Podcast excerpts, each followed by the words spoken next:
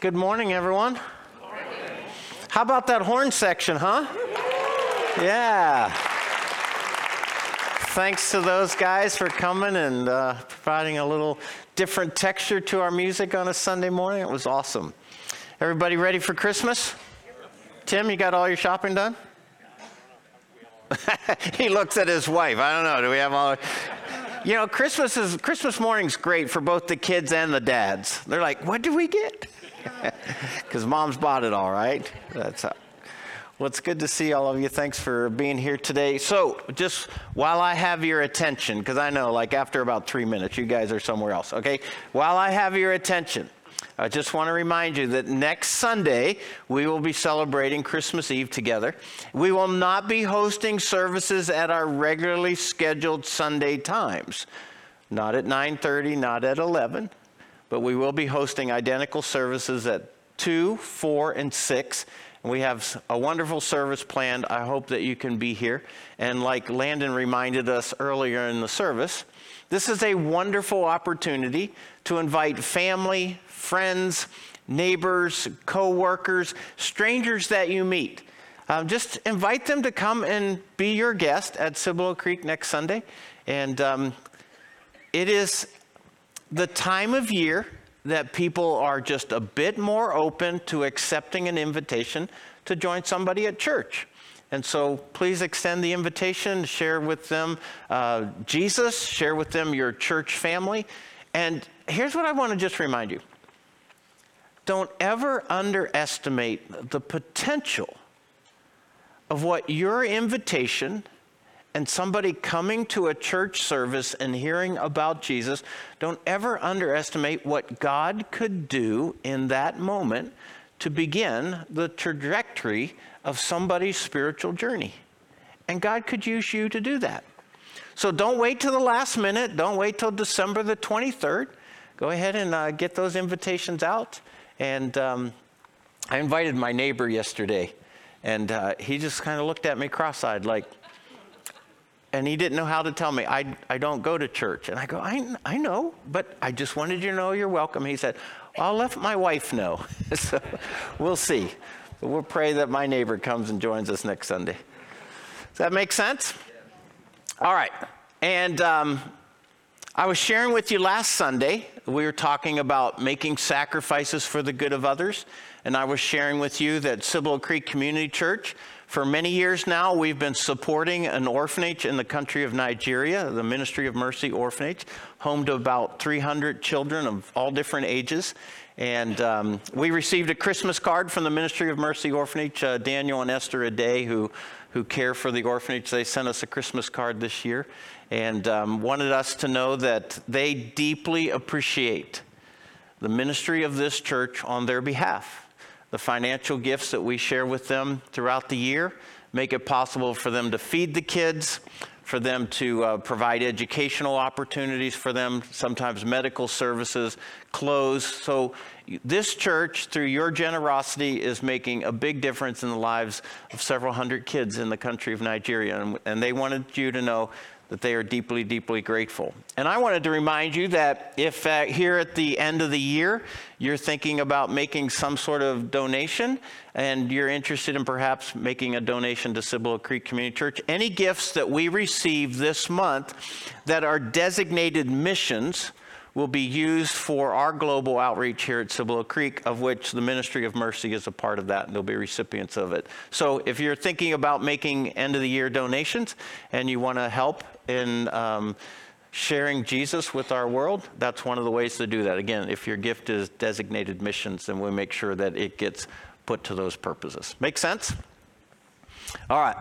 So it's hard to believe that here we are at the very last message of a series of messages that we have been pursuing an entire year. And I think if I did my math correctly, on 45 messages that we focused on this year on a single topic. Now, that's a big change for us. For the last 25 years, we have done series of messages that are just shorter in length. So, three weeks, four weeks, at times it's a stretch. We might go six or eight weeks with a series. And we've done that for 25 years.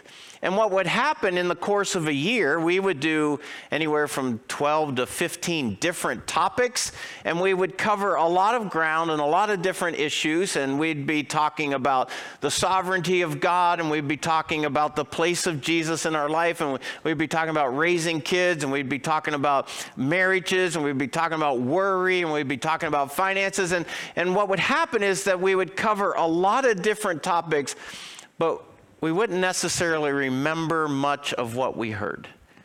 And so a year and a half ago, we made a decision to try something different.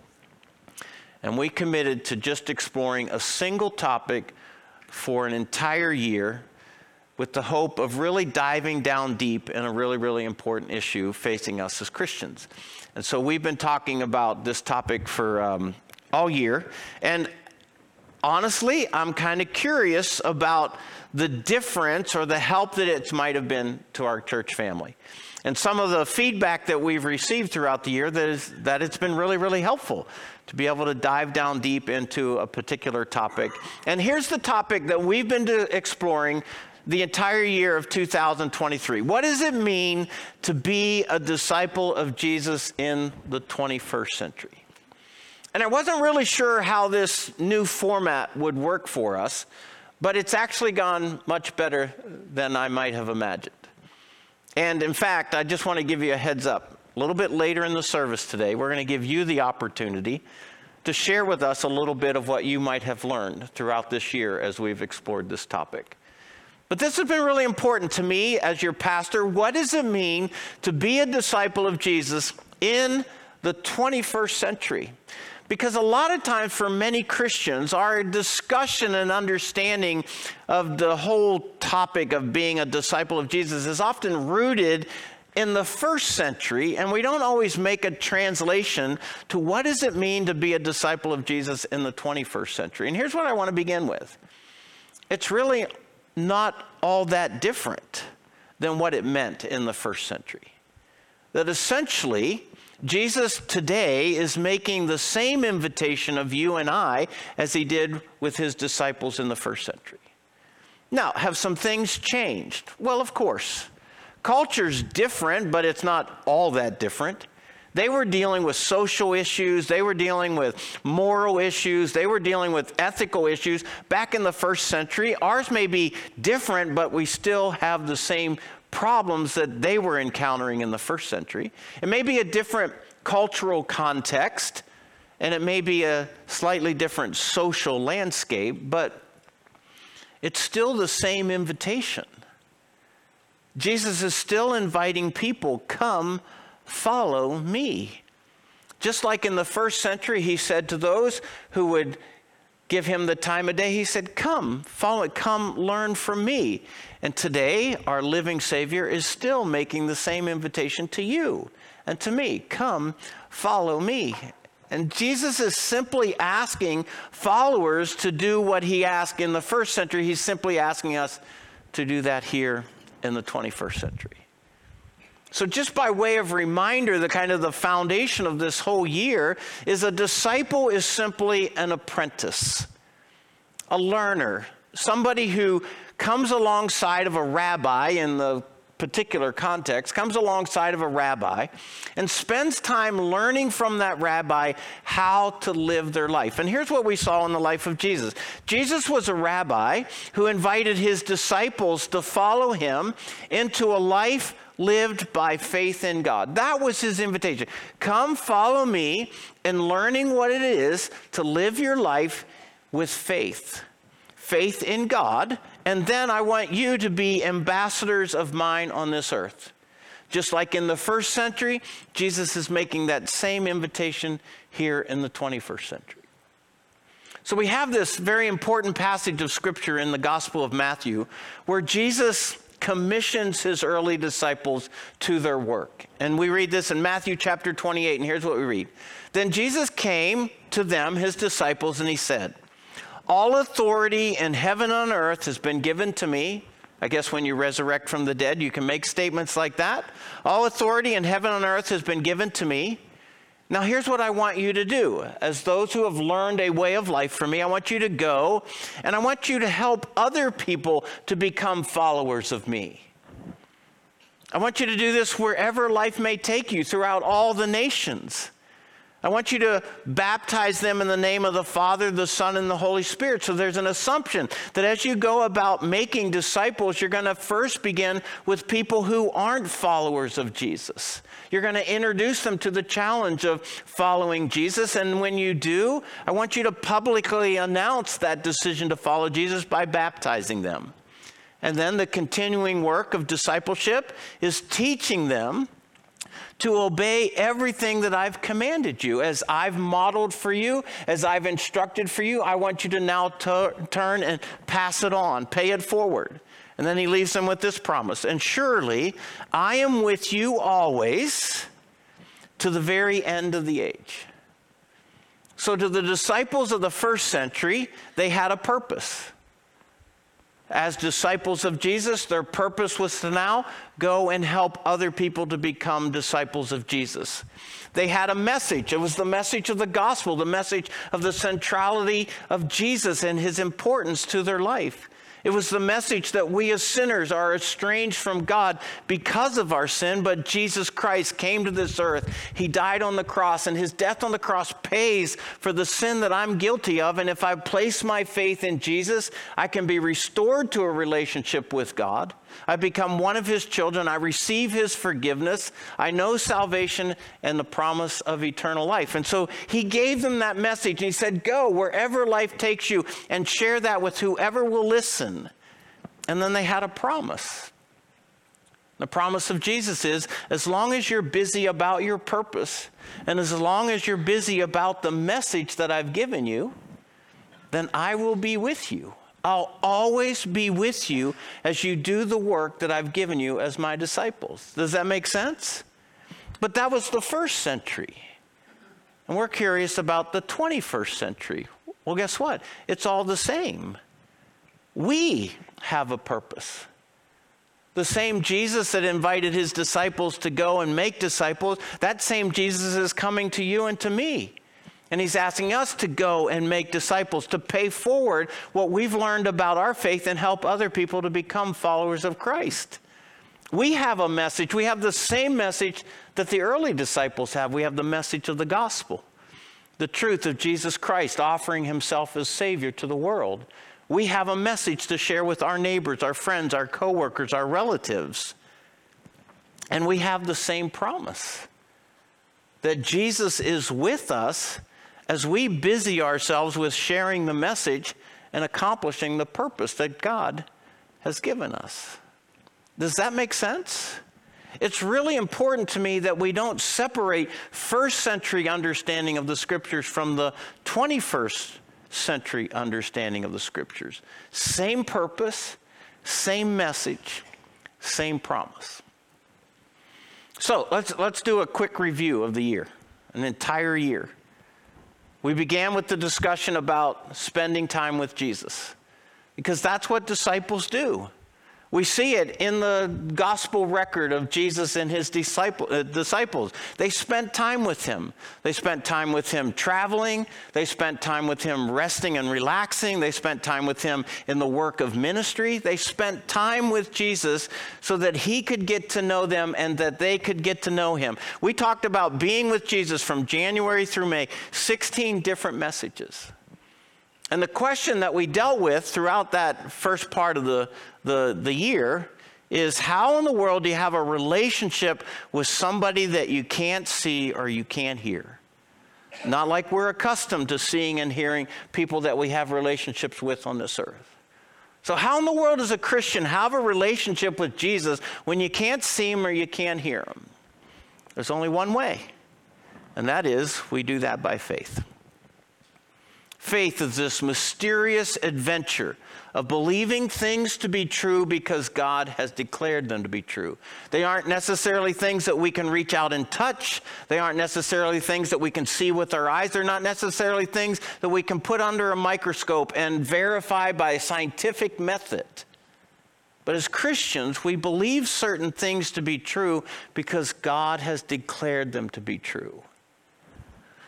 So faith is believing and trusting that what God says is true, that it's real, even though you can't see it or hear it like you do other things. So when Jesus says to you, I will be with you, you can't see him. We might not necessarily be tuned to hearing him, again, like we're accustomed to hearing somebody else. But by faith, we believe that Jesus is with us. So when you go into that job interview and you're really nervous, Jesus is with you. When you go into that doctor's appointment and you're really scared about what he might have to say, Jesus is with you. When your marriage is full of turmoil and it's not going really well, what you can do is take some assurance in the fact that Jesus is with you. He's there to help you because what he describes to be true is in fact real, even though we can't see it. And that is the adventure of faith. And that's where a Christian begins to have a relationship with the God that you can't see or hear. So it's interesting how Jesus talks about us being connected to him. We looked at this passage earlier in the year, John chapter 15. Jesus is using sort of an illustration as a way to give us a picture of understanding. He says, I'm the true vine. I want you to remain in me. I want you to be connected to me as also I am connected or remained in you. No branch can bear fruit by itself, it must stay connected to the vine. Neither can you bear fruit unless you stay connected or remain in me.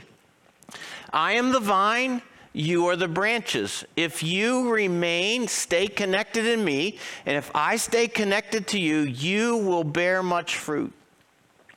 For apart from me, staying connected to me, you can do nothing of any spiritual significance. If you remain in me and my words remain in you, ask whatever you wish and it will be done for you. This is to my Father's glory that you bear much fruit, showing yourselves to be my disciples. So, what is it according to Jesus that proves that we're his disciples? that we have sort of a fruit or evidence of our life that we're spending time with Him. And the only way that happens is if we stay connected to Him, if we develop that relationship with Jesus. So that was the first dimension of what it means to be a disciple. The second dimension was to become more like Jesus. And we spent June through August exploring that topic, 14 different messages. I shared with you seven of them. Then, if you'll remember, I was on sabbatical for seven weeks and several, seven guest teachers, some from our staff, some from pastors in our area, shared with you seven characteristics of the life of Jesus that they admired. And here's some of the things that we talked about in becoming more like Jesus. Again, this is just a handful of them. There's many, many more. But as we look at life of Jesus, we at the life of Jesus, we understand that Jesus is compassionate. So when I pursue a more compassionate life, then I'm becoming more like Jesus. Jesus was incredibly gracious. He's been incredibly gracious to me, He's been incredibly gracious to you. So when you and I seek to be gracious to others, particularly when they may not deserve it, then we're becoming more like Jesus. Jesus was humble, he was unselfish, he was deeply devoted to his beliefs and his commitment to trusting his heavenly Father. When you and I are humble and unselfish and devoted to our faith, we're becoming like Jesus. And finally, we looked at the fact that Jesus was full of faith. He had a courage and a confidence about him because of what he believed to be true as told to him by his heavenly Father. So when you and I, as 21st century Christians, endeavor to be full of faith, to live our lives with courage and confidence in what God has said to be true, then we're becoming more like Jesus. I love how the Apostle Paul describes this in very simple terms in the book of uh, Philippians, chapter 2. He says, I want you to have this mind in you, which we also see in Christ Jesus. That's the essence of what it means to become more like Jesus, is to start thinking the ways that Jesus thought so that I can make choices the way that Jesus made choices to do the things that Jesus leads us to do. Taking on the mind of Jesus is simply this learning to think like Jesus would think in the situations that you find yourself in life at home, at work, at school, in your social circles. It simply means to respond like Jesus would respond if he were in your shoes. That's the essence of becoming more like Jesus. So we spend time with Jesus. We endeavor to become more like Jesus. And then the third dimension of discipleship that we've been talking about since September is that a disciple is somebody who does what Jesus did. We spent 14 messages exploring that this fall.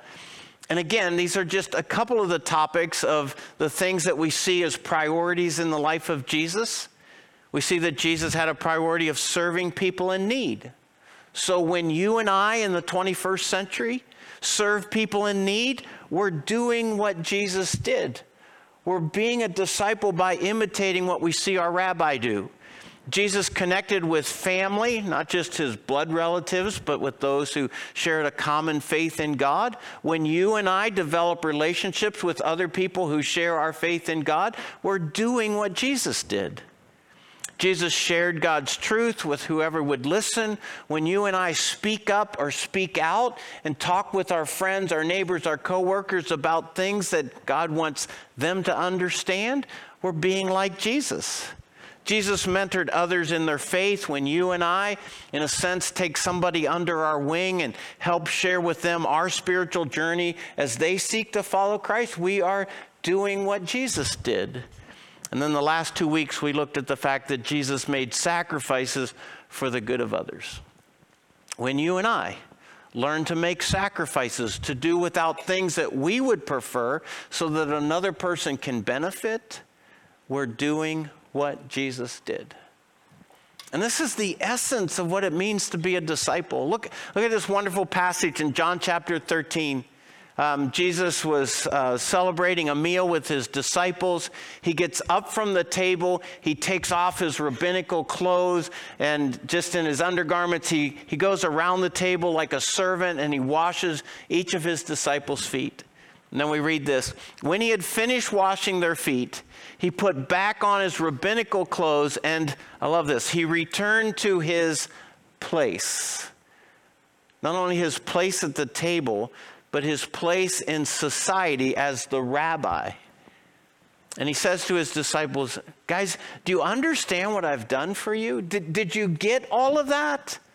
You call me your teacher, you call me your Lord, and rightly so, because I am those things. Well, now that I, your Lord and your teacher, have washed your feet, have served you, then you also should learn to serve one another, to wash one another's feet. And then here it is the essence of discipleship. I've set you an example that you should do as I've done for you. That's what it is to be a disciple in the 21st century. Just like in the first century, that if Jesus does something, then I follow his example and I do that today, now. And then Jesus ends that particular conversation with his disciples. He says, Very truly, I tell you, no servant is greater than his master, nor is a messenger greater than the one who sent him. Nor is a disciple greater than his rabbi. Like you'll have, you know, an exception to the rule. No, no, no servant is greater than his master. And then Jesus says this Now that you know these things, you will be blessed if you what? If you do them. This line right here, now that you know these things, you'll be blessed if you do them, is the difference between a churchgoer and a Christ follower.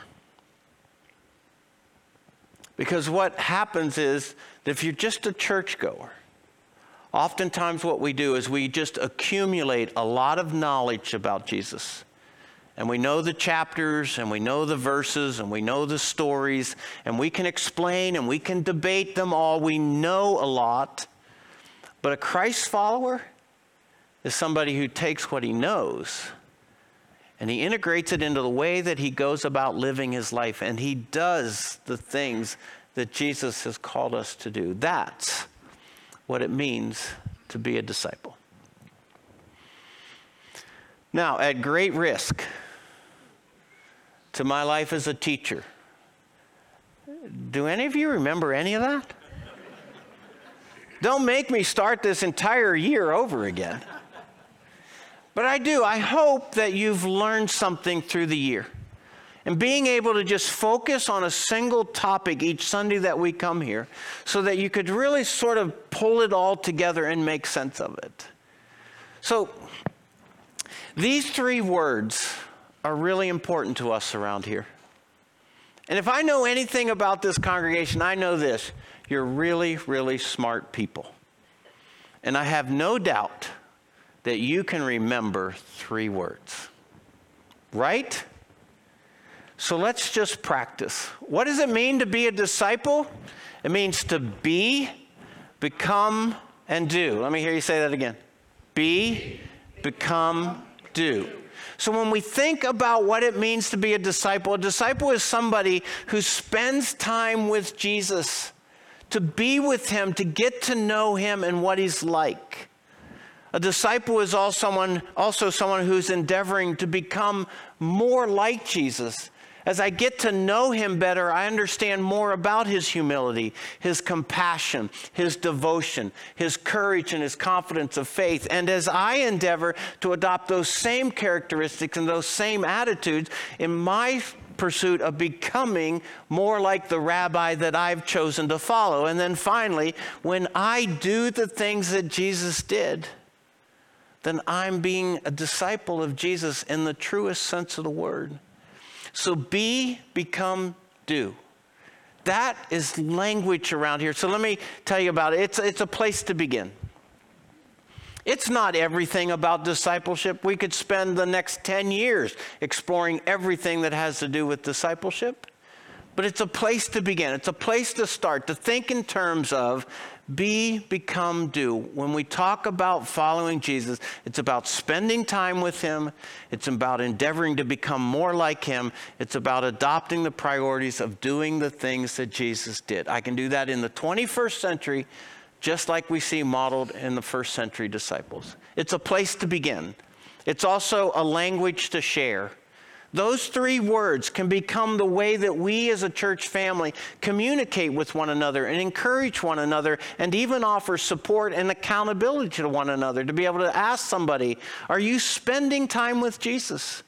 Are you spending time reading the scriptures? Are you spending time in prayer? Are you honoring the priority of worship in your life? Are you spending time honoring the nature of Sabbath rest in your life? Are you spending time nurturing your relationship with Jesus? Because that's what disciples do. We can encourage one another.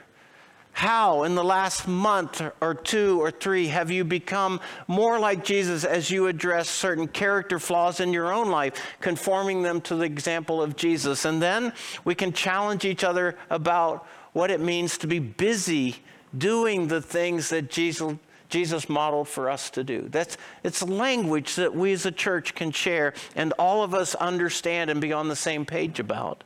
And finally, it's a path to follow. It gives us some sort of a template around which we can provide resources and opportunities in the life of our congregation to help all of us become more fully devoted as followers of Jesus Christ. That, that is what we want for this church.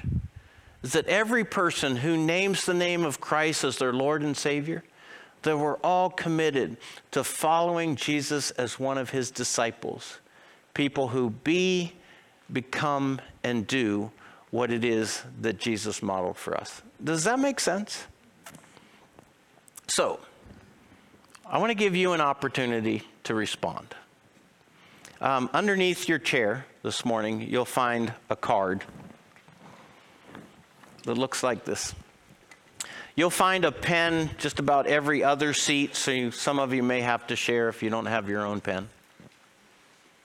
There's no right or wrong answer. But here's what I want to do I want to give you the opportunity, as someone who's been on this journey with us for a year. On the back side of the card, I'd like you to take the opportunity to share something you've learned this year about what it means to be a disciple of Jesus. Some lesson that perhaps stood out to you, some point that was made that you seem to remember, something that you discovered for the first time and you'd never understood before about your faith. Or maybe you still have questions about what it means to follow Jesus and you can't get over the hump of that particular dilemma of faith. Whatever it is that would be an honest reflection of something that you learned or are learning about what it means to be a disciple of Jesus. I'm inviting you to share that with us on this card. Does that make sense?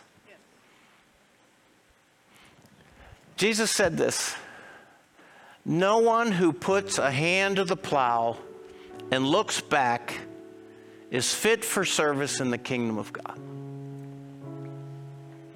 If we've made a decision to be a disciple of Jesus, it's about being all in. It's about giving it our very, very best. And we're interested in learning from you. What is it that you determined this year is going to be your very best about what it means to be a follower of Jesus? You know, when I was a kid growing up, there was a song that we sang that here I am 61 years old now and I can still remember every word to the song. A simple song. I have decided to follow Jesus. And I'm going to give you an opportunity to spend some time writing on your card while the worship team leads us in the words of, I have decided to follow Jesus. And then here in a few moments, we'll stand together and we'll sing it as an entire church family. So take a few moments, write on the card something that you learned this year about what it means to be a disciple of Jesus.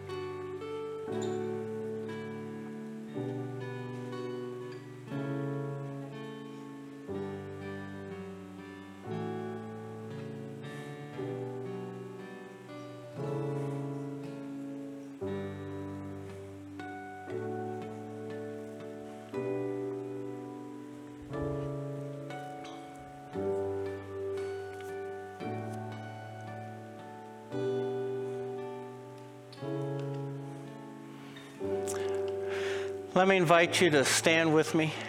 And let's sing this song together as a declaration of resolve that I've decided to follow Jesus and there's no turning back.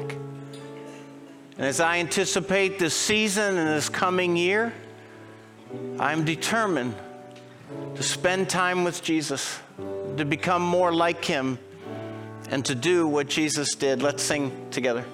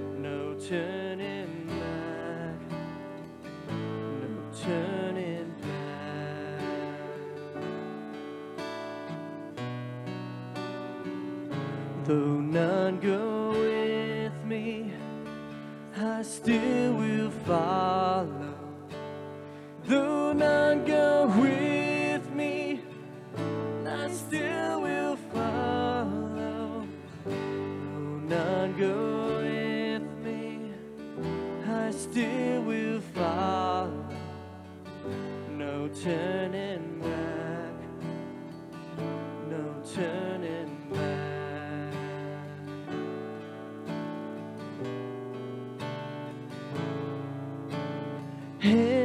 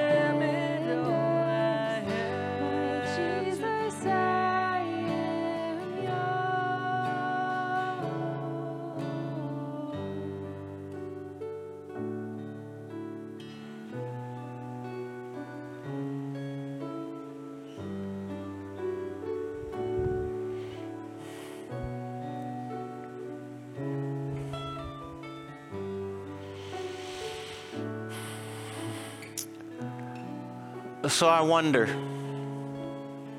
I wonder how God's been at work in your heart, your mind, your life this year. How through the Holy Spirit, He's challenged each one of us about a better understanding, a fuller understanding, a deeper understanding of what it means to be disciples of Jesus. And I hope we all understand it matter, doesn't matter what we determine to do, without God's help, we'll not be able to accomplish any of it. So let me ask if you'll join me for one final moment of reflection. If you'll take the card that you've completed and you hold it out in front of you with open hands just sort of a demonstration of yourself being open to God's help. If you don't have a card, that's fine. Just open hands does the same thing. It, it's, it's what it's saying to God is, I am open to you. No closed fists, but open hands to whatever you might want to do in and through me as someone who's decided to follow your son Jesus. And I'd like to encourage you to take a few moments in your own words, your own way, pray over what you have written as a demonstration of offering it to God as, as what you have for Him today. So take a moment, pray over your card.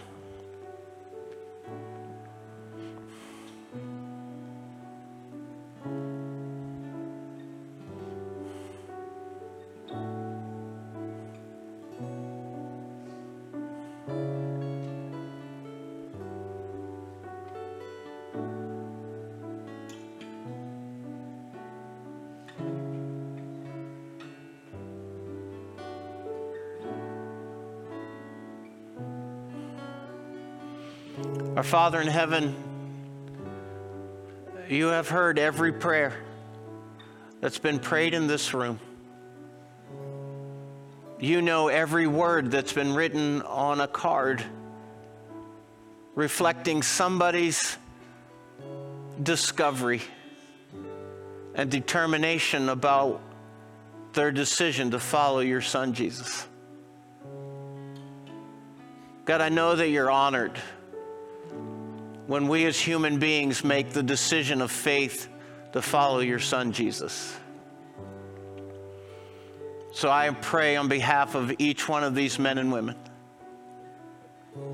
that you might bless them with the strength, the wisdom, the discernment, the courage, the confidence, the patience, and the hope that they will need to follow your son Jesus well.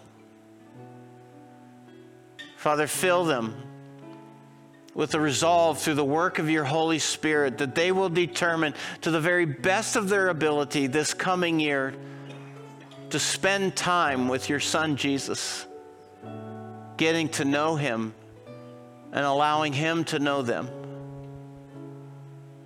That they will determine to become more like Jesus in their attitudes and the ways that they go about living their life adopting his character qualities and his traits as they see them displayed in the life of Jesus as recorded in the scriptures.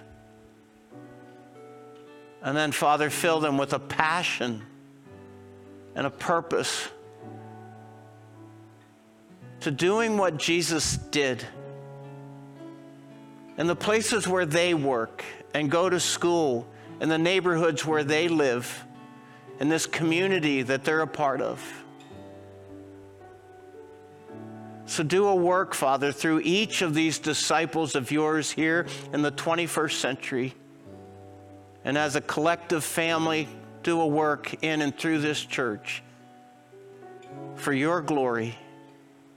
I pray and ask in the name of Christ, our Lord and Savior. Amen.